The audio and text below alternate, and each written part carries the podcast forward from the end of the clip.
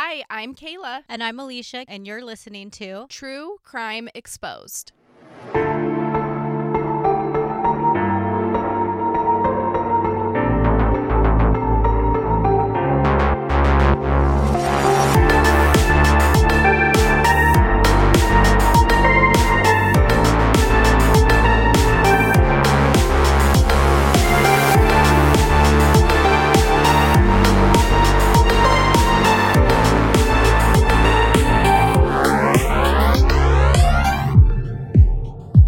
Guys, we did a little update last week on a case that we have covered before. And now this week, I want to do another little update on a different case. I'm sure many of you follow the Daybell slash Vallow case, and we did a four part deep dive deep dive series into that where we got really into the background, really into what happened. I think at the time we did that coverage, Lori was deemed incompetent and wasn't able to face trial in Idaho because Idaho does not have any sort of insanity plea. So, enable, for her to be able to go to trial, she had to be deemed competent enough to go to trial. Well, that has happened. She was deemed com- competent within the last couple of months. She went to a trial and she is set to appear in court for her crimes in October of this year, 2020. Now, Chad's trial is set for January ish, I think, of 2023, but their trials right now are conjoined. Like they are being tried together. So I assume Chad's trial will be moved up with Lori's in October. It's kind of like the Myra Hindley and Ian Brady case we covered. They were tried together for all those murders, and that's what they're doing here with Lori and Chad. They're being tried together. Now, with them having separate dates as of now, the only way they'll keep those separate dates since they're together is if a judge actually separates their trials. So I guess we will just have to wait and see what happens there. And they also moved their trial, I know, from here near us in Madison County, which is in Rexburg, where Chad lived and his kids grew up and all of that they moved the trial over to Boise, which is in Ada County, about four hours west of where we're at. So there's a little update on Chad and Lori's case. I am excited for them to go to court just because I'm ready for it to be over. I'm ready to see what they get. Now, for today's episode, I used a few different sources, and some of you might know it if you're avid Dateline listeners or watchers like me and my mom. So, I first heard about this case when Dateline shared one of their episodes on their podcast, and then I watched the episode. I also watched Kendall Rae's YouTube channel for information on this. Both Dateline and Kendall Rae worked with the families in this case, so that was really helpful in their research. And then I used Kansas City Magazine and a few other sources just to cross reference all of that. And it's a case that's honestly pretty mind blowing to me that there hasn't been more done to arrest the person who is responsible for Angela Green's disappearance. Are you ready for today's case? Back in 2019, Ellie Green was at home with her parents, Angela Green and Geoff Green, when this argument starts between her and her mom. Ellie had just gotten home from a couple months studying abroad in Italy after her freshman year of college at the University of Kansas. Is that where Shannon went? The University of Kansas? Yes and no. No, I don't think so. he went to the University of Kansas because he worked Missouri, there, right? A DO school. Okay, okay. I didn't know if it was the same thing. Shannon's my stepdad. He loves Kansas City. I knew he went to school out there somewhere, but I didn't know if that was the same one. Anyway. Yeah, I don't think so. Angela was upset with Ellie because over the past year she had barely seen her. And then Ellie just goes off to study abroad and now she is home. Yet Angela still feels like Ellie is barely spending any time with her. And that's because Ellie wants to go see her boyfriend all the time and she's been busy between her job and her schoolwork. And this isn't some huge deal, and Angela probably wasn't so mad about the whole situation as she was sad. Maybe she had her feelings hurt as she watched her only daughter grow up and grow distant. But I have heard this one. I thought so. So, Angela was a tough mom. Maybe she could come off a little cold sometimes, and those sad emotions may have just come out as anger during their fight. Soon, Angela is upset, so upset that she asks Ellie to leave the home, kicking her out. Wasn't she like Chinese? Yeah, she was, yeah, she was born in China. So, Yeah. and I kind of So get, she's like one of those. Have you ever read the book like the t- Chinese? I I think it's called Tiger Mom. Yeah, that's funny because that's what Ellie calls her mom. Mm-hmm. So yeah, and I kind of do talk about that later, like kind of the stereotype um for a mom in that culture and Angela does kind of fit that. Yeah. So, you know, she gets upset, she kicks her out, and Ellie's frustrated with the whole fight. But her boyfriend lives nearby and she's an adult, so she will just go over to his house and stay there till this whole thing blows over. It didn't feel like this crazy fight to her, although Angela had never asked her to leave the house before. Ellie knew they would get past this. Her and her mom had always been super close and connected. So Ellie calls up her boyfriend. His name's Zach Kraus, and she's crying to Zach about this fight and having, you know, to gather up her things and leave her home. And she asks Zach if his parents would be okay with her staying there until she could repair things with her mom. She explains that it shouldn't be long. Again, they're close. Moms and daughters, they fight, but this wasn't the end of the world. So Zach's parents agree, and Ellie heads over there. And then a day goes by, and two days, and then soon three days. And Ellie is a little taken back, confused that her mom hasn't reached out to her yet. Was this fight a way bigger problem than Ellie had originally thought? So, Angela Green was born in 1968 in Baoding, Hebei, China, which I'm probably not saying that right, obviously, but that's the best I can do. and she grew up there. She had at least one sibling that I know of. It's a sister, Catherine. And it's when Angela is in her early 20s that she is introduced to Ellie's dad, and this is Geoff Green. They met there in China while Geoff was working in the area, and the two hit it off. They had gone on their first date to a Hard Rock Cafe there in China, and Catherine remembers them being super flirty together. And Angela was very attracted to how tall Geoff was, which is funny. I think I've never paid attention to tallness. I think because I'm so short. Do you feel the same? Mm, I don't know. That's like a stereotype. Like a lot of girls like tall guys. Never have paid attention because I'm 5'1 and you're 4'11. So I would assume that doesn't bother you either. I don't like tall, super Uh. tall guys for myself. because they're too tall for Yeah. you because you're like legally a midget I just don't get it. Like people feel like they can always comment on short people, Mm-hmm. But I don't sit there and go, "Well, um, I think legally you're obese," that's true or um, I don't tell people like, "Oh, you maybe have Marfans because you're so freaking tall." like that's just like a do people say stuff to you a lot about being super short yeah, like all the time. It's like always make comments on my shortness. i could see that which is fine. I don't really care because I don't care that much that I'm short. But like lately, I've been like, well, I mean, they're commenting on my physical appearance. Like, why do people think that's okay? yeah that is true i could see you getting comments a lot because people say stuff to me randomly about being short not too much i mean i am short but you're like really short so i could see people being like whoa you're so short I know. And then I don't go like, what if I was like, whoa, you're super fat? You're like, yeah, they would be very offended. Uh, yeah, That's so they funny. would. They really would. we've had that discussion lately. It's been bugging you lately. Yeah. Uh. So at the time Angela meets Geoff, remember she's in her 20s while Geoff is 13 years older than her. So he's probably somewhere in his 30s when they meet.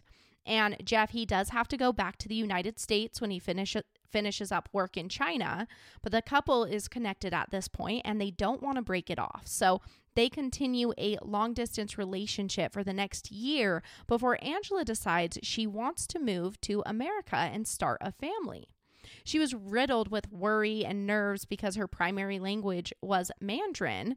I mean, she could read and write a little bit in English, but she just wasn't super strong with it. However, she was excited because she was in love and ready for this next step. So when Angela moves to America, she doesn't move right in with Geoff. She actually lives with her sister's family at first. Now, I assume Catherine must have moved to the United States before Angela, and this was probably another driving force to Angela's move. Catherine's daughter Michelle was six years old when Angela moved in, and she was close with her aunt. Angela would actually help dress her up and put makeup on her. She would take her shopping, and at that time, Michelle really looked up to her aunt. So, Angela was really stunning and she had this really good sense of style. When she first moved to the US, she dabbled into some modeling before moving in with Geoff and eventually becoming a mother, which became her entire world. Catherine and Michelle, Angela and Geoff, they all lived in Kansas, but when Michelle turns 10, her family decides to move to New York. And once Angela gives birth to Ellie, Catherine starts to notice this distance growing between them. Not only were they far apart in actual distance now, but Angela was ignoring her calls more often, and she wouldn't even speak to her sister in Mandarin anymore, which is the language they grew up speaking. So Catherine felt like it was Geoff who wouldn't let Angela speak Mandarin. She thought that if Geoff was speaking English, then his wife needed to speak English as well. I guess as their marriage had gone on, Catherine, who had said originally that they were really flirty and she thought Angela really liked him, she had grown at this point to feel that Geoff was a controlling husband. And Angela, she didn't have her own bank account. She didn't use social media. She barely ever left the house alone. And it does seem that she relied heavily on Geoff. Now, I don't know if this is because she is, he was very controlling or if it was due to her being uncomfortable in a foreign country, even after all these years. On Dateline, it stated that once they move in together in America, Geoff gets a job in IT. And then on Kendall Rae's YouTube channel, she states that Geoff worked at the courthouse. Both sources worked with Ellie and Michelle in their research, so maybe both are true. Like, when he first gets back to America, he gets into IT and then he ends up getting a job at the courthouse. Anyway, something along those lines with Geoff. Angela herself had worked for an insurance company for a short period of time, but once she became a mother, that took over her life, and not in a bad way. Angela loved being a mom, and she was a great housekeeper who thrived in working on their yard, keeping her gardens nice. Neighbors even remember her outside in the middle of winter, shoveling the snow and making sure that their home appeared nice and clean. I can tell you one thing for sure you will not catch me outside shoveling snow ever. So. The family, they weren't super close with neighbors or really anyone. They were a quiet and reserved family who kept to themselves and thrived in raising their only daughter. Well, this was Angela's only daughter. Apparently, Geoff had actually been married before Angela and he had a daughter in that marriage, but it doesn't seem that he kept in contact with this daughter because Ellie never makes mention of having a sibling. She is always referred to as an only child. Geoff had actually kept that history of his a secret from Angela during their entire first year of their relationship, which makes me think that they he must not have told her until she moved to America because that entire first year of their relationship they were doing the long distance dating and then she came to America right after. So I'd be kind of pissed. Like, not pissed that he had a kid, but you just have to tell people that stuff. Yeah. So, growing up, Ellie always knew she was super loved by her mom. Angela doted on her daughter, sent her love notes in her lunchboxes, and went above and beyond for her. Ellie was Angela's entire world. Honestly, it seems that her daughter was her best friend. Again, she wasn't close with really anyone besides her family, so she put everything she had into Ellie. And let's remember that Angela grew up in China. Me and you kind of talked about this a little bit earlier. I'm not sure if you've ever listened to Joe, Jo Koy. He's a comedian and he talks about his Asian mom. I think he puts it into a really great perspective and it's hilarious. But, you know, we've all heard that stereotype that in Asian culture, mothers are very strict. And this may or may not be a true stereotype for many families, especially Asian American families, but it did ring true for Angela.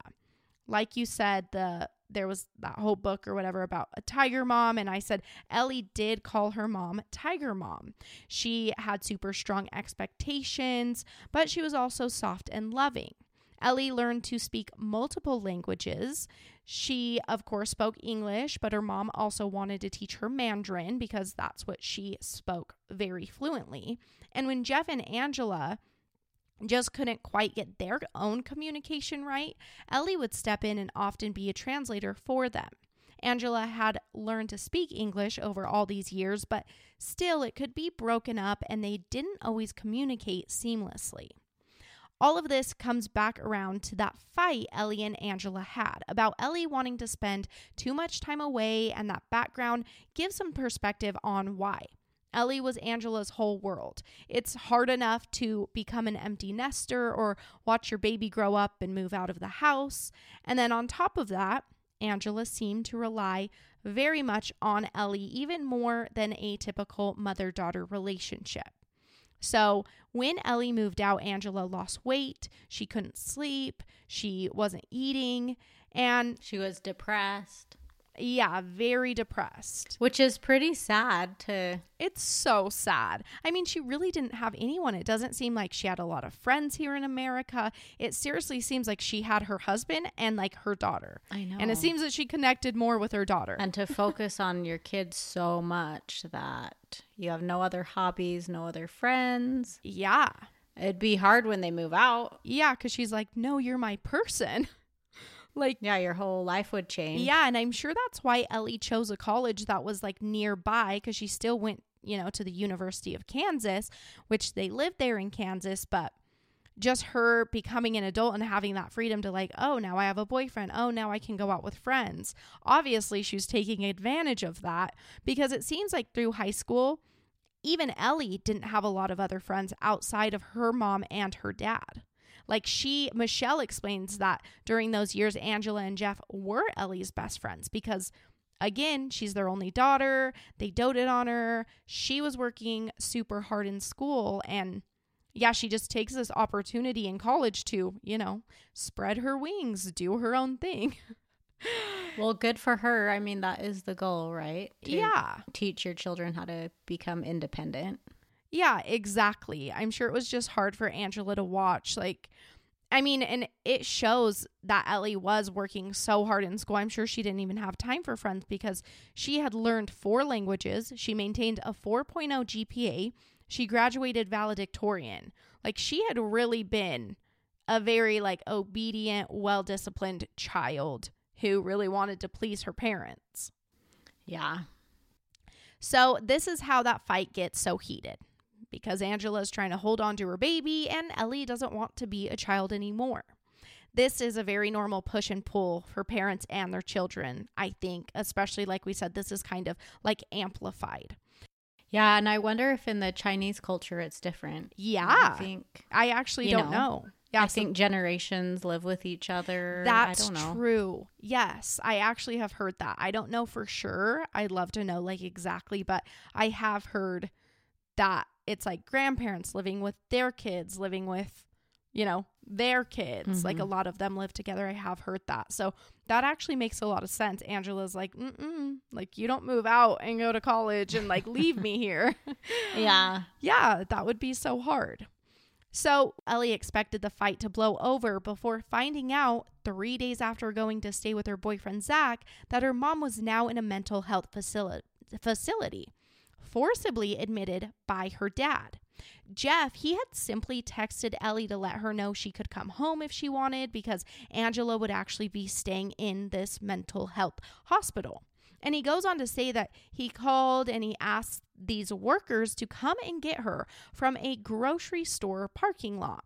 He didn't want to embarrass her by having them come get her from their home because maybe she wouldn't be ready for the day, or maybe the house would be untidy, as he puts it. Rather, he said that Angela always made sure to look good when leaving the house, and he wanted her to look her best, I guess, when these workers came in to take her away. So weird. And then he goes on to let Ellie know that he is organizing her mom's things and he would be at home whenever she wanted to come around, come back, stay at the house. But he does have one request. Do not tell anyone about your mom going away, especially not your mom's family. We don't need everyone involved right now. We really just need to figure out what's going on with her mental state. Ellie is slightly confused, but she trusts her dad. And she's like, okay, whatever, that's fine. But mom is going to need her things, especially if she was just taken from the parking lot of a grocery store. So, how can I get to her to bring her clothes and shampoo and whatever else she might need? But Geoff stops her right there. No, no, you cannot go see her. It's best for you and your safety that you keep distance from your mom for now until we know more about what's going on. So he's giving her the same reason that she can't tell anyone as the same reason she also can't see her mom or know what hospital her mom has been taken to. Again, Ellie is a little taken back, but what can she do about it? So she just lets the next few weeks ride out. Quote, I knew my mom acted kind of weird. Like, looking back, she may have had anxiety. She didn't like driving on the highway. She liked things to be perfect. She would drop me off at school and be happy, and then she would pick me up and be mad about something from five years earlier. But I didn't know she needed to be taken away. End quote. And it does sound like Angela did rely heavily on Ellie and on Geoff to be her support system. She didn't want to go to the grocery store alone, and maybe she did have some anxiety. But I think a lot of this probably stemmed from being in a foreign country. But Geoff has convinced Ellie at this point that her mom needed mental help, and it was a good thing that she was going away for just a bit. Yeah, it's kind of weird because you would think that the dad would discuss this with an adult child. Oh, absolutely. About her mom. Yeah to let her know like what he was thinking and what was going on. No, this is super sketchy. so it's just a few weeks later on July 16th, 2019 that Ellie is watching Zach play frisbee. She had really been staying at Zach's house more often than at her own house still ever since her and her mom got in that fight. Like she continued to stay with Zach and his family. Now, her dad texts her and says he has news, but he needs to deliver it in person. So he comes to Zach's house and he gets out of his car and he just says to Ellie right there in the driveway, Angela died of a stroke.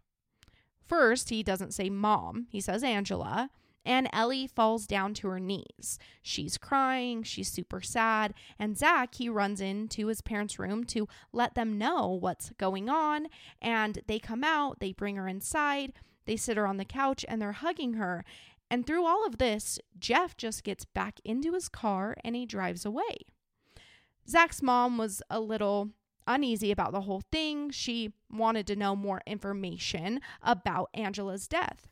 Hello, details. Like if someone dies, you don't just say, "Hey, this person died," and see ya. Especially Bye. when you're you're the dad and the mom is the one who died. Yeah. so Zach's mom, she calls Geoff and she's like, "Hey, can we go to lunch and just talk about what happened? I'd love to get more details and help Ellie work through this."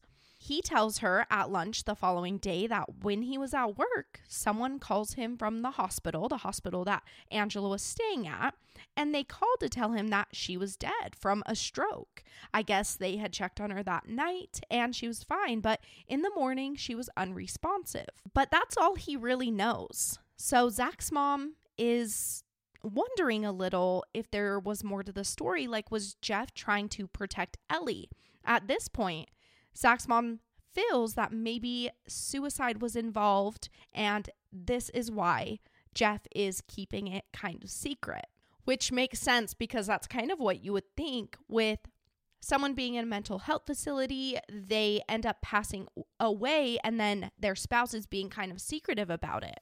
Like at this point, yeah, that makes sense. It makes sense that she would think maybe suicide is something that Geoff was trying to keep sort of hidden. And Ellie wasn't doing so good. She was really grieving her mom. She wasn't feeling herself. She says, quote, I had my feet on the ground and would touch things, but it didn't seem like they were really there. End quote. Her mom had always been there for her. Like I said, she put notes in her lunchbox. She also sewed costumes. How do you say sewed? Like sewed is it sewed? Just sewed. That sounds so weird. That's a weird word. So she would sew costumes for school plays, and Ellie just could not stop thinking about her. And she had all these questions, but her dad didn't want to talk. I mean, he had always been the quiet parent. He was always out there tinkering with vintage cars, while Angela was the boss of the household. She was more outgoing. And she was really strict with Ellie. So Ellie and her dad kind of had this great relationship where she could lean on him when she was really needing just a break from her mom and he'd just give her a hug. They could work on the cars together, but he is definitely more passive. So, him not wanting to talk, Ellie just took as his weird, you know, odd way of grieving. But on top of all of this secrecy surrounding this death, Geoff also decides he wants no memorial service, he wants no funeral. But then Geoff, he asks Ellie for another favor. It's similar to the favor he asked when he says Angela went to the mental health facility. He tells Ellie that he is not ready to tell all of Angela's family that she has died. So he wants to keep this a secret yet again. Okay, guys, so my mom's no longer going to be in the episode. We are having so many technical difficulties. It is my freaking computer. My computer sucks. So we tried. That recording stopped 5,500 times and it's taking forever. So I'm going to finish out this episode and then figure out something about my computer or get a new computer so that next week we are back and ready to roll. Sorry. You will no longer hear for, from her. Bye, mom. Sorry it would have been fun to talk with her about this next segment. But, you know, we do what we can to get this episode out to you when my computer sucks. So, Ellie is obviously super confused when her dad asks her not to tell her mom's family that her mom was dead. That's a super, super weird request. But again, her dad's passive and she thinks he's just grieving. At this point in her life, she has had no reason not to trust Geoff. So months go on, and almost seven, eight months later, Ellie decides she needs to tell her family now, her mom's family. Once they moved to New York and Angela distanced from them, Ellie was young and she never really had a relationship with them. Now that her mom was gone, she really wanted to get to know this part of her family. And at this point, Ellie's dad had told some of his family members about Angela's death. So, regardless of the fact that she knew Geoff would be frustrated with her going against him, she decides to call her mom's family. Now, before we can put any judgment on Ellie for not calling sooner, we have to remember Ellie is an only child to Geoff and Angela. I mean, we know Geoff has that other daughter that he apparently doesn't take care of, but you know, only child to them two together.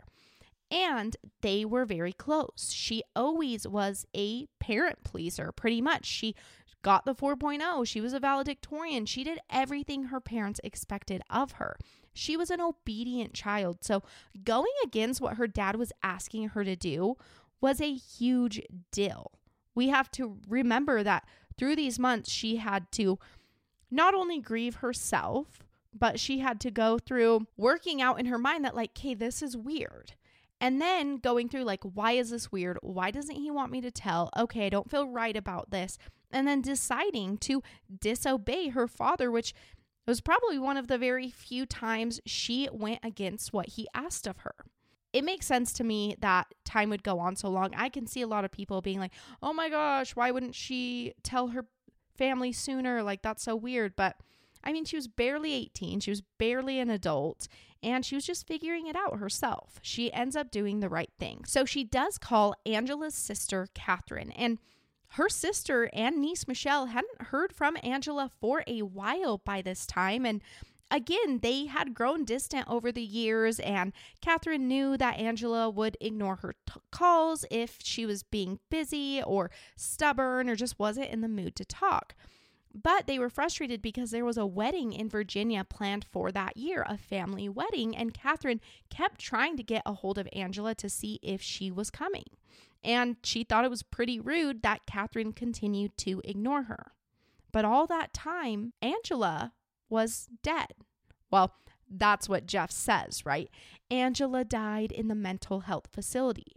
So while Catherine and Michelle are frustrated that Angela is ignoring them about this wedding, really Ellie and her dad Geoff are in Kansas grieving Angela Green's death. Ellie said, quote, "It was a horrible phone call, the worst one I've ever given in my life." End quote. And it's during that phone call to Catherine, Angela's sister, that Michelle, her own daughter, calls her. And she switches over line. She's like, Hold on, Michelle's calling me. She's like, Hey, I'm not sure what's going on. Ellie, your cousin, I she's on the other line. I think she's trying to say that her mom died. And Michelle knows that Ellie's mom is her mom's sister. So she's like, absolutely go back to that call. Let me know what happened. So Catherine and Ellie finish up their phone call. Catherine is devastated by the news of her sister's passing, and she calls Michelle after to let her know what was going on. And after Michelle talks to her own mom, she kind of feels off about this whole death. Why did it take so long to let them know? It was during Catherine and Ellie's conversation that Ellie is like, My mom died. She died on the 16th. And at this point, it's like February 12th, around that date. And Catherine says, like, how did she died on the 16th when it's the 12th? And that's when Ellie says, No, no, no. She died on July 16th, months and months earlier, seven months earlier at this point. So once Michelle is off the phone with Catherine, she decides to call her cousin Ellie herself. Now, these two, they really didn't know each other. Again, they were not close. They only ever saw each other on, you know, like Chinese New Year and other holidays and not even saw each other in person. I think that's just when they would maybe make a phone call to the family members. Michelle and Ellie probably didn't even really talk on the phone. It was probably their moms, and it's like, oh, hey, say hi to the family. Like it was very, very minimal contact. So Michelle calls and she's like, hey, I want to know about my aunt's death. What happened to your mom? Tell me what's going on. And Ellie reiterates the ambush about the grocery store parking lot and going to this mental health facility. Well, Michelle, she's a lawyer in New York. So she catches on to this being very strange. Like, excuse me, but you need a warrant or some sort of legal paperwork to just take someone off the street. And then Michelle says that their family doesn't even have a history of strokes. So, how did Angela, a healthy young woman, just die of a stroke out of nowhere when she was seemingly healthy the night before? And then Michelle moves on to asking about the funeral, the memorial the memorial service. And Ellie's like, "No, no, my dad didn't want one. It was just too much. He was grieving." And Michelle says, "Okay, well, was there a death certificate?"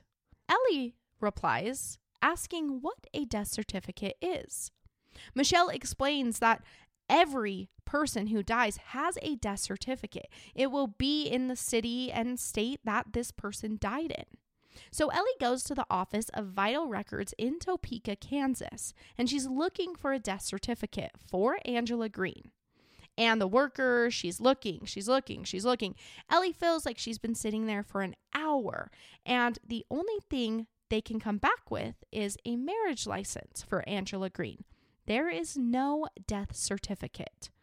And this news puts Ellie's mind into a tailspin. She knows it's not good and she wants an explanation. She goes back to her dad and she asks him, Where did mom die? And he replies, Kansas, of course. You know, she was taken from this grocery store parking lot. The hospital's here in Kansas. I'm pretty sure she died here. And Ellie tells him that that's not the truth because she just went to the Vital Records office in Topeka, Kansas, and Kansas has no death certificate for Angela Green. Geoff kind of stumbles across his words and he's like, Well, I'm not really sure. Maybe it was Missouri, maybe it was somewhere else. You know what? I'll look at it later. But this isn't sitting right. And when Ellie calls Michelle to let her know this update in information that there is, in fact, no death certificate, Michelle decides it's time to call the police. She wants a welfare check on Angela and she tells them it's because they haven't heard from her in quite a long time. And Angela's husband is telling their daughter that Angela has died. So it's Sergeant Adam Taylor who says that patrol officers respond to this call. They go to do a welfare check on Angela. They canvass the neighborhood, and neighbors say, Yeah, we actually haven't seen her for quite a long time. Remember, Angela was always keeping up their yard, doing lots of housework, and their yard was out of control at this point. One neighbor said that she would have never let that happen. He had an inkling she wasn't around anymore. But when officers knock on the door, they ask Geoff, Where is Angela? And he's like, Oh, no worries. She's actually just away for the weekend. And that's weird because we know he told Ellie seven months earlier her mom died. But now all of a sudden she's away for the weekend? Red flags, Geoff. They reiterate this to Michelle. Police call back. They're like, hey, we were not able to make contact with Angela Green, but her husband says she's just away for the weekend. It's not a big deal. And Michelle is super taken back. And she asks police, You know that he told his daughter she's dead, right? Like something's going on. But police don't really have anything else to go on at this point. So after that welfare check, Ellie decides she's going to call Brad and Marva. This is her dad's brother and brother's wife. And Ellie tells them what's going on. They were actually on vacation in Florida, and from this call, they decide to abruptly end that vacation. It's during this phone call that they tell Ellie an accident may have happened. And it sounds like Geoff, Ellie's dad, should get a lawyer. But when they come back from Florida, they don't decide to help the police. They don't decide to help Ellie. They actually refuse to talk to police. And I read about them there in Kansas City Magazine, who they also never responded to for the coverage on this story. Things are just not sitting right with anyone, with Michelle and Catherine, with Ellie, and not with Zach's parents, who Ellie's staying with. They decide they'll go with Ellie to the police department to file a missing persons report. And while they are there, Geoff decides to call Ellie. She puts it on speakerphone, and he doesn't know she's at the police station. He doesn't know that Zach's parents are there and everyone decides they will put it on speaker and record the phone call. And Geoff starts explaining, you know what, Ellie, that trip you took to Topeka, it really shook me. I'm like, all of a sudden, I'm wondering, oh my gosh, maybe she is alive. And Ellie's like, okay, dad, well, that makes no sense. You need to start the story from the beginning. And she asks about Angela being taken from the parking lot. Geoff replies, you know what? That was a lie. He explains that he lied about the whole t- being taken from the parking lot to a mental health facility, and he lied about this because Angela actually just ran off, and he didn't want to hurt Ellie by telling her that her mom just left her behind, and Ellie thinking that Angela would just run off with a stranger or something. But Ellie, she doesn't believe him. She wants the truth. And he says this is the truth. Angela disappeared on her own. That whole story, it was made up. Yes, I lied that one time, but that was just to protect your feelings. Because, you know, what daughter would want to live with knowing that their mom would just up and leave them? And although he did lie about that part of the story, he says that he did not lie about someone calling him to tell him that Angela had died. It's during this phone call that he says he decides with this stranger on the phone, oh my gosh, my wife died. I want her cremated. And he arranges all of this over the phone. Again, with a stranger, he can't say the name, he can't say who called him. He has no idea who called him to tell him this. But he arranges this whole cremation and he's going to have the ashes delivered to the house. This urn he says he was having delivered, it cost $1,500. And Ellie, she's like, mm, she doesn't really believe that her dad would spend $1,500 on an urn from a dude who called him over the phone to let him know that his wife died but gave no information. She, it just makes no sense, obviously. It makes no sense to any of us. But Geoff, he continues with this wild story, digging himself into an even deeper hole when he says, you know what? I didn't even check the urn until last weekend. Like when you told me that there was no death certificate for your mom, I all of a sudden was like, maybe I need to check this urn. Was she really cremated? And then he explains to Ellie that it's then he looks inside the urn and there are no ashes. Quote, oh wow, maybe she isn't dead. End quote. That is what Geoff tells his daughter Ellie. But Ellie, it sh- she knows this isn't true. This is fabricated. These are stories. None of it even makes sense. And she tells her dad, even if you're trying to protect me, I want the truth. Please tell me the truth. And Geoff just replies with a yes, I will, before they both say I love you and hang up the phone. Zach's mom was pissed. She's confused. She's frustrated. Everyone, all of a sudden, is very suspicious of Geoff. The whole death thing was weird in the first place. Remember, they were already confused about why there was no memorial, why, why there was no funeral, but no one ever thought it was because there was foul play and that Geoff was lying about the whole thing. But now it's pretty clear what's going on. Police are also suspicious. That phone call was super weird, and they decide they have to talk to Geoff. But Geoff refuses to talk with police. No matter how many times they try to get in contact with him, he says, Nope, I won't be talking, and he hands them his attorney's card. Police tell Dateline, We just want to know his side of the story. At this point, they don't even know that he had anything to do with this. They just want to know what happened. I mean, clearly they could see from his conversation with Ellie that he had lied about a lot of things surrounding Angela and her disappearance, but they haven't talked to him themselves, so they don't fully know what's going on. And don't you think if your wife goes missing or your loved one, your spouse, anyone who you care about, you would be in the police st- station talking about it every day. I'd be calling them every day. I would not ever give up until they were able to find this person. I would never be able to stop thinking about it. So it's very weird that Geoff is doing this. Since Geoff won't talk, police decide they can pursue other angles and they decide to go and search for Angela's death certificate themselves. Not only did Angela Green not have a death certificate in the state of Kansas, but there is no death record in the entire country. And they wonder to themselves, could she still be alive? And this is when Sergeant Taylor starts looking into where Angela could have gone. He checks local hospitals to see if maybe she did admit herself into a hospital, into a mental health facility, into a rehab, something like that where she was out of contact with the world. But there's no records of that. They can't find that this ever happened.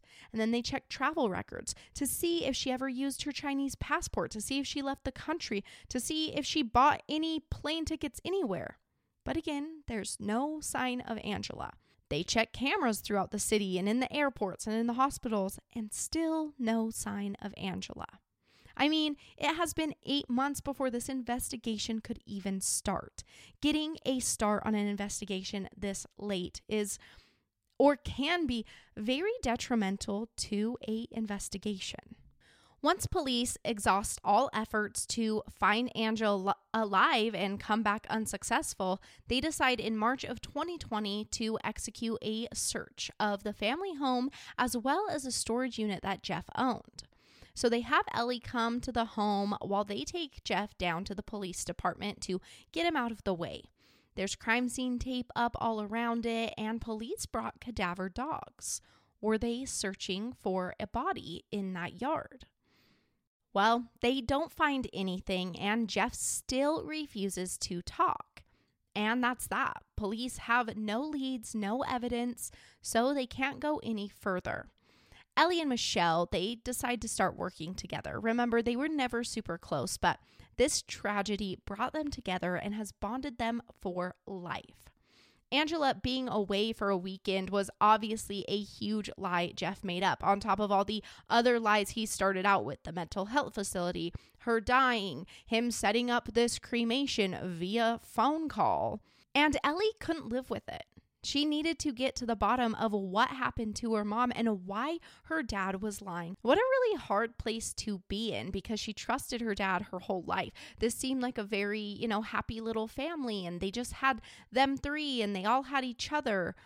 And then it's just ripped from her because she loses her mom. And as she starts to question her dad, I'm sure she starts coming to the realization that she's going to lose her dad through all of this as well. Whether that's just them not having a relationship because she knows he did something to her mom, or whether that means sending her own dad to jail. But Ellie, she doesn't care. If she has to lose both parents to find out what truly happened to her mom, she will do that. Her mom deserves that. She doesn't deserve to just disappear for eight months and only, you know, a few people around town even know. So Michelle and Ellie come up with these flowcharts. They plan out conversations. They let Ellie know how to reply. And she starts talking with Geoff. She tells him that she can't follow his story. There's all these parts missing. He's saying the death certificate's at home. He's saying there's ashes there, but Ellie knows none of that is at their house and she knows Geoff is lying, but Geoff keeps denying it. So Ellie, she moves on with the conversation. She's getting nothing out of her dad and she asks about that June 20th day, the day that her and Angela got in that fight. Did her mom run away that same night? Did she run away that next day? Since Geoff is now saying Angela simply left on her own. Because Ellie says, well, she didn't take anything. She didn't take her purse, she didn't take her clothes, and Geoff just says, Well, I don't know what she took. And all I know is she ran off, she disappeared, and then someone called me to tell me that she died. And I was very shocked. And Ellie's like, Okay, but how do you really think mom would be surviving out there if she's on her own because she doesn't have her own bank account? She doesn't have any money. She didn't have a job. Like, what is she doing to live? And of course, Geoff has an answer. She must be staying with a friend who is helping her. And this actually isn't the first time Angela has done this to him. Well, that's what he says anyway. But when Ellie asks him about that, like, okay, well, when did she do this to you? What happened before? He simply tells her that's a conversation for the future. Ellie's frustrated, right? She's trying to say anything to get her dad to admit to something. She can feel it in her gut. I'm sure all of you can see that he is clearly lying and he knows what happened to Angela, but he won't say. So Ellie then asks, like, okay, so do you think mom faked her own death? But Geoff, he doesn't think that. He thinks it's more like Angela's pulling a scam on him. Angela wants to get back at him. And he tells Ellie that this is because she was unhappy with me. And at this point, Geoff is done with the questions. He asks Ellie if she's been talking to the police. And she tells him they've only questioned her a few times, although we know she is working with police to actively try to find out what happened to her mom. And this is when Geoff explains to Ellie that in these situations, police always look at the closest person for the primary suspect. And obviously, he's the closest person to Angela Green. He's her husband. So he's obviously the primary suspect. Ellie's kind of annoyed, right? She already in her mind, he is the primary suspect. She knows this, but he's trying to explain this to Ellie, I think, to be like, hey, if the police come out and I'm a suspect, don't believe them. This is just what they do. And also, like, don't say anything weird about me because they're already looking at me. But Ellie, she's not in this for her dad's lies. She's in this to find out what happened to her mom. She tells Dateline that her dad's all over the place with his stories. One second she's alive, the next second she's dead, then she's alive, then she's dead, then she ran off, then she died. And it just doesn't make sense. And one of the things that she questions the most is how Geoff knew nothing about Angela's death, about how he says he just got this phone call and didn't push for any more information. But Geoff, Geoff explains this off as saying he was just really busy. He was working at that time. So when he got this phone call, he just didn't worry about it because he knew the information would come. I mean, this is his wife of at least 20 years. sh- he says she ran off and then a few so you're not worried that she just runs off that she's gone you can't get in touch with her she has no money you can see in your bank account that she is not using it because she doesn't have her own debit card and you're not worried then. And then you're also not worried when you get a phone call that's like hey your wife died and you're like oh dang it i'm at work so i can't really do much about it but please call me later. Give me more information in the future when i'm off work. I'll call you at five. Like, no, that is not how this works. Ellie pushes back at her dad, telling him that she knows he would excuse himself every time she called, but he's not going to excuse himself from work when her mom, his wife, is literally dead. But Geoff doesn't really have an answer. All he can say is that he's not lying, that he doesn't have a story that goes in a straight line because he just doesn't quite know what the story is yet. And Ellie's like, okay, whatever. If you're not going to talk to the police, if you're not going to talk to me, why don't you hire a PI, a private investigator? to see where mom is, to have them run down leads, to try to figure out what happened to mom. But he replies saying, quote, "She ran off. I don't feel like I need to chase her." End quote. Instead, Geoff hires a criminal defense lawyer that's on standby until something happens. Ellie has told her dad that she respected a liar. You can tell in this moment she knows something is very off about her dad. But when he says he's not lying, she offers him one more chance. Come to the police station with me. Come to the police station with me and bring your attorney. But Geoff refuses. And this is when he gets frustrated with Ellie, telling her that he's sick of her cross examining him. He's sick of all the questions. He already told her he doesn't like that. Doesn't she know? He has refused to talk to anyone since. He wouldn't talk to Dateline. He didn't talk to Kendall Rae. He hasn't talked to anyone about his wife's disappearance. Because again, she just ran off. Regardless of all his lies, the police cannot get him to talk to them. Police can't even say for sure if a crime was even committed. Although, us in this true crime community, we know that that's probably the likely answer foul play was involved. And as the saying goes, it was probably the husband. And I'm going to stand firm in that with this case. About a year after the investigation started, police run out of leads. And this is when they tell Ellie that they will revisit Angela's case each month, but at this point, it's a cold case. And Ellie's devastated. She has to know what happened. Not only does knowing what happened affect her in the way that it was her mom it happened to, but it affects her in the way that she can kind of have that closure on if her dad had something to do with it. Because if he didn't, I'm sure she would love to have her only living parent in her life, but she feels deep in her gut that her dad did have something to do with it. So at this point, she can't even continue a relationship with him. She can't even stand to look at him. And it's July 2020, just after she's told this, that Ellie and Michelle decide to go public. At this point, she has nothing to lose. She's not talking to her dad. So she posts on Instagram. She appeals to the public for leads. And Michelle does the same. I've seen Michelle on TikTok.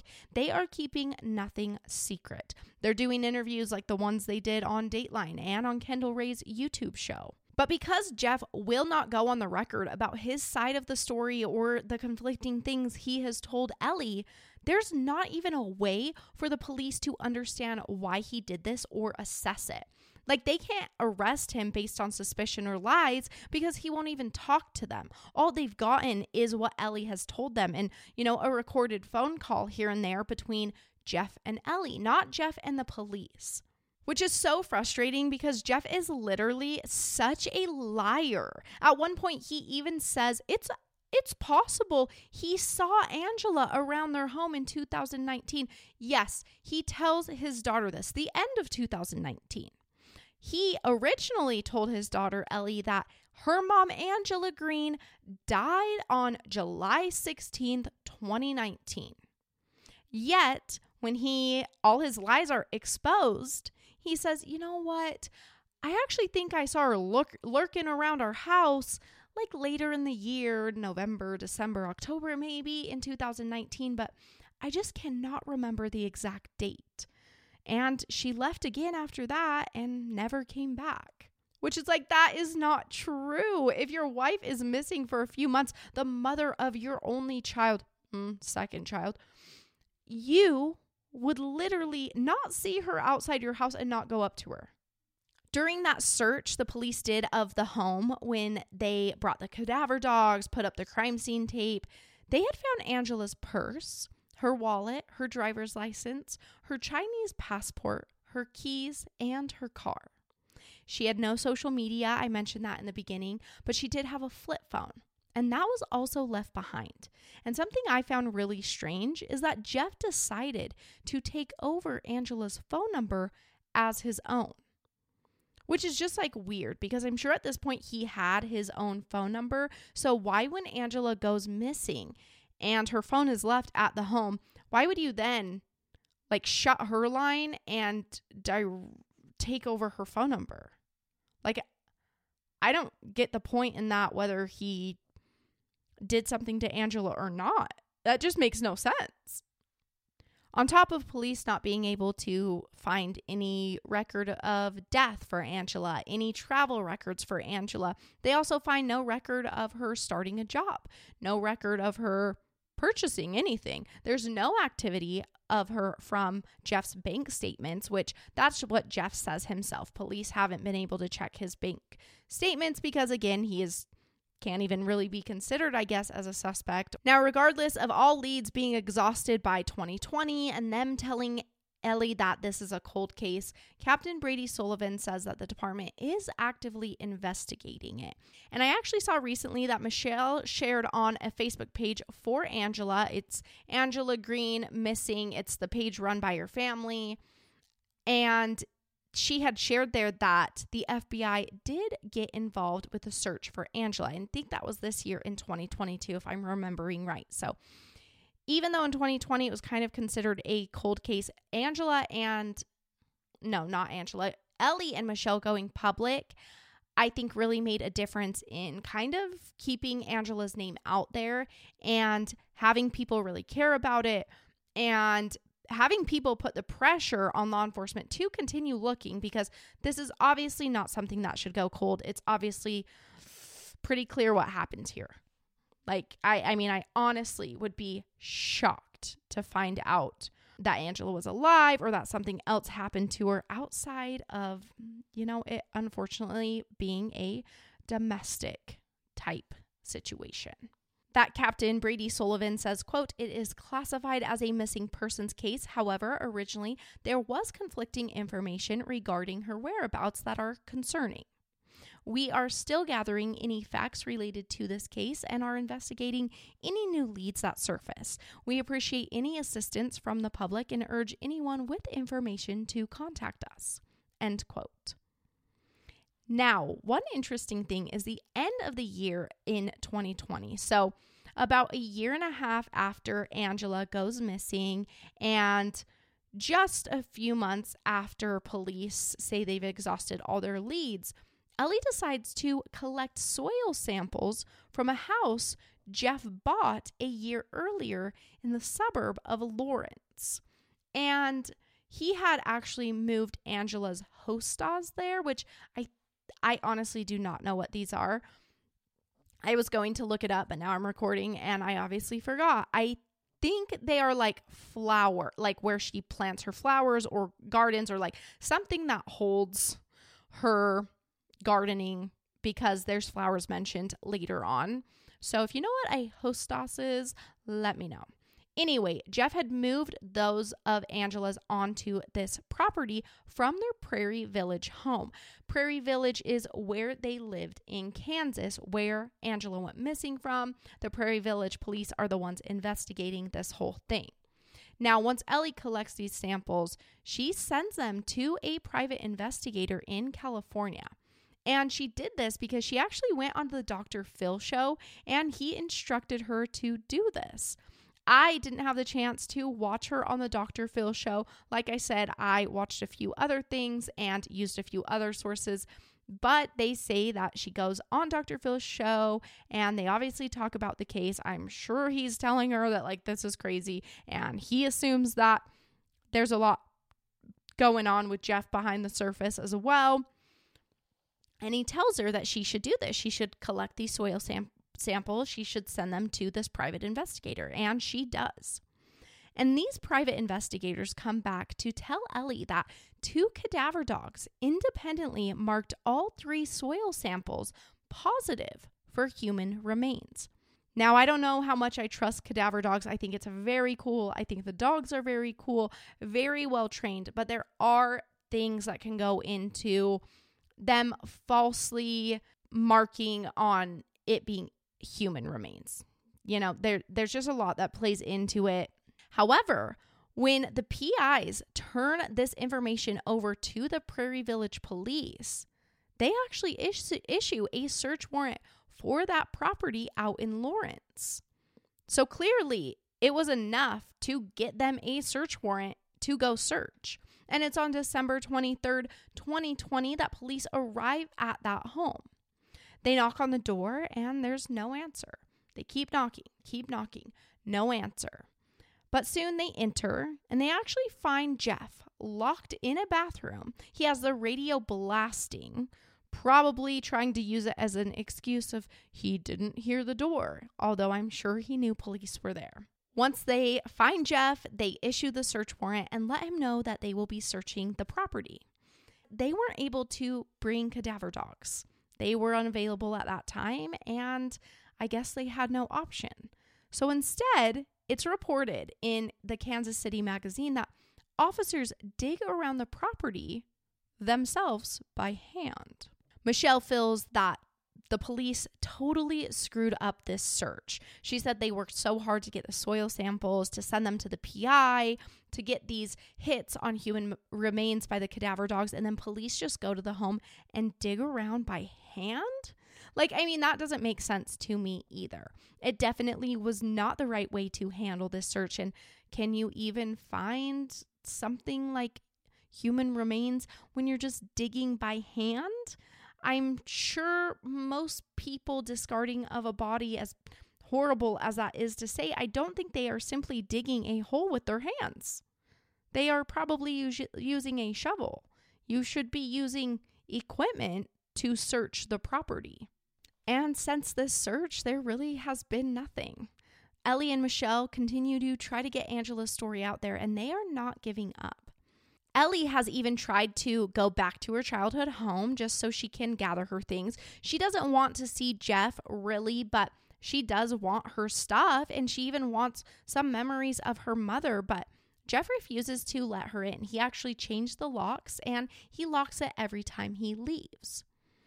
So Ellie has had no luck and they have absolutely zero relationship at this point, she says. And I just don't understand Geoff. Like, I mean, you want to go from having a wife and a daughter and a family and people who you quote unquote love to having no one. Angela's gone, you're lying about it, you're losing your daughter. I want to say he probably cares about his daughter, but then at the same time, when people do these things, it's like, how much do you really care about your child? Because if you loved your child unconditionally more than anything on in this world, more than yourself, you would never take their parent from them. You would never murder their mother or murder their father, you know, in a vice versa case. Like, uh, that just doesn't seem like something a parent who actually loves their child would do. Now, I guess I can't technically say that I think Geoff murdered Angela or that he absolutely did anything. That is just my feeling because Geoff has never been arrested. He's never even been talked to because he refuses. Ellie continued to go to school. She felt that this is what her mom would have wanted her to do. And now, although Ellie has broken out of that obedient role and tried to really find herself and be herself, she did continue school, not only because she wanted to, but also she felt that her mom would have wanted her to finish out college. It's during her final semester on Thanksgiving that Ellie is back in town in Prairie Village. And she decides to go over to Brad and Marva's house unannounced to see if she can get any answers from them. In her gut, she feels that they might know a little more than they say. And as Ellie's talking with them, she asks, When did you last see my mom? Marva's like, mm, I really don't know, but I think it was about a week after my dog died. And this response really caught Ellie off guard that Marva, her dad's sister in law, so her dad's brother's wife, if you don't remember from earlier, Marva is remembering when her dog died, but not when Angela, her sister in law, a human mother, went missing. This is kind of part of the reason Ellie believes her aunt and uncle might know more, on top of them refusing to talk with police and saying that maybe an accident happened and saying they think Geoff needs a lawyer. Ellie says, quote, they know. They won't talk to me and there's a reason they won't talk to me, end quote. Now, during this visit, Geoff was actually at Brad and Marva's and Ellie didn't expect this. So she talks to him too. I want more answers. I want the truth. And he changes his story again. This article didn't reiterate exactly what he changed his story to, but Ellie just knew he was lying. It was more bullshit on top of bullshit. His story changing legally doesn't matter at this point because he's not lying directly to the police oh, he's just lying to his daughter and it's weird and she thinks it's weird and she can report it and she can record it. But police cannot get Geoff to actually lie to them. They cannot actually catch Geoff in his lies because he will not talk to them. And it is his legal right not to speak with police. Michelle thinks one issue here is that the Prairie Village Police Department doesn't have enough resources. Larger police forces deal with this stuff more often, and they have a lot more that they can pull from. This is why Ellie and Michelle are pushing so hard and actively searching for answers themselves. I also think that's really probably great news for Michelle and Ellie then that the FBI is now involved in the search for Angela because the FBI clearly has many more resources than a small police department. And that's kind of that. Geoff is out free. This is all speculation surrounding the disappearance of his wife and Ellie's mom, Angela Green. And no one can really do anything about it because again, like I've said a million times, he will not talk. But is there something we can do? I mean, these phone calls are recorded. It's very clear that something happened. Can we just arrest him and go for it? Let's just arrest him and go for it. I feel like a jury's going to put him behind. I this is enough circumstantial evidence for me. But, you know, again, this is why I'm not in law enforcement. Ellie and Michelle, they actually want to file a wrongful death suit against Geoff. This is because in that case, he will have to go on record with his side of things. And since he's using his Fifth Amendment rights to protect him from talking to the police, they can use this civil suit to get him to talk, to get him to literally put on record what happened because those Fifth Amendment rights do not apply in civil court. This actually ties back to the huge case Dateline's been working on, the thing about Pam. I don't know if you guys watched the show, listened to the podcast, I've done it all. Pam, you suck. But Pam, police were able to catch her in some of her lies, especially on cross examining, when she was in civil court with Betty's daughters, who is the woman she kills. Well, one of the people she murders. But you know, she had all these lies and blah, blah, blah. And they were actually able to cross examine her and tie that back to her statements, her records from the civil suit. So that would actually be very cool if Ellie and Michelle could file this wrongful death suit against Geoff and really get him on the record so that police can really start dissecting his statements and find a way to get Geoff in or to catch him in a lie. Or maybe I'm wrong about the whole thing. Maybe this just seems super suspicious and something else happened. I know that Ellie holds on to a very small chance of hope that her mom is still out there. She told Dateline she doesn't believe it's true, but that holding on to the hope feels kind of good. You know, she she really does want her mom to be alive. She just doesn't think that's the case. And she did tell Kendall Rae on her YouTube channel that she does, in fact, believe her mom has passed away. And this case is just so frustrating. So frustrating because it feels like there's everything points you directly to, you know, at least a starting point for what happened, yet nothing can be done.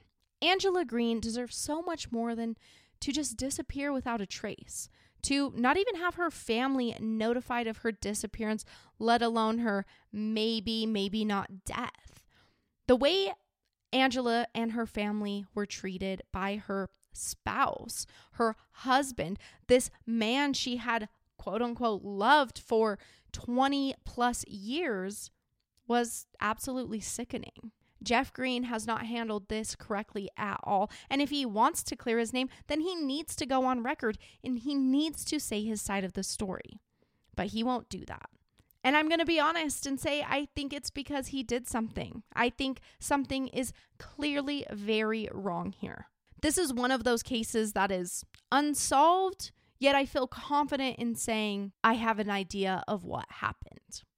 Ellie deserves the truth from her one living parent, and she should have never had to live the rest of her life without her loving and doting mom, Angela Green.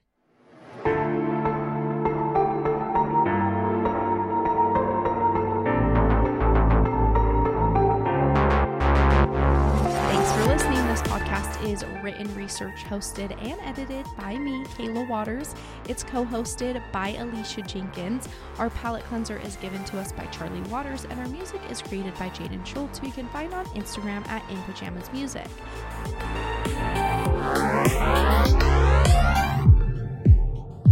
Hi, I'm Charlie Waters, and I'm going to be talking about Africa. And did you know there's this animal that is called a kudu? It's kind of like an elk or a moose. but it has twisty antlers. antlers. And my dad and my dad just got back from Africa and he brought me soccer ball. But we have to blow it up and a dress. Me and Willow match with it and shirts. And he got me shoes made out of a kudu. And he was also at Africa for two weeks. Bye. Have a great day. Don't forget to share these episodes with your friends and family and help spread our podcast so we can keep bringing you content and spreading awareness for victims and their families. You can visit our website at www.truecrimeexposedpodcast.com and visit us on social media. TikTok, you can find us at True Crime Exposed Podcast, Instagram at True Crime Expod, Twitter at True Crime Exposed, and Facebook at True Crime Exposed Podcast. If you have any suggestions on cases or any critiques or anything, if you just want to chat about these cases that we're talking to you about, make sure to message us in our DMs or email us at truecrimeexposed at gmail.com. So, I was searching for nonprofits eh, around the Kansas area since our case today was based in Kansas, and I wanted a nonprofit to share with you that could somewhat correlate back to our case. And I what I found, I found this little site where you can get information on if there is someone you know who is missing. And it's not a nonprofit, but I thought it would be just a good website to give you to get information if you're going through this, if you know someone who's going through this. And I really liked some of the things they said here. So it's just kbi.ks.gov and it's the Kansas Bureau of Investigation. And they just have this segment where it says someone I know is missing and they go through on what to do if that's happening to you. They explain, like we all know when we are these kind of people who listen to true crime and really know a lot about it, that the first 48 hours are the most crucial in finding a missing child or a missing person. So they say to immediately report the person. I like that they state on this website that there is no waiting period in all caps. Always remember that it's not federally a law to wait 48 hours, 72 hours. Like you can report right away. And if they tell you you have to wait, I would honestly just be really pushy and don't take no for an answer. They also give other tips on like what you can do after you report someone as missing. You can ask the police to enter the person into a national crime information center. There's just lots of things they're giving. They give certain situations, like if the person's over 65 years old or blah, blah, blah. They tell you to ask for a case number. And there's just a lot of good info on there that I thought would be really beneficial because in these cases, a lot of the times I don't think people know exactly how to go about it. And there's so much misinformation out there. So if you're in Kansas and you are experiencing this or you know someone going through this, make sure you check out this website to get all the resources you need to know what to do.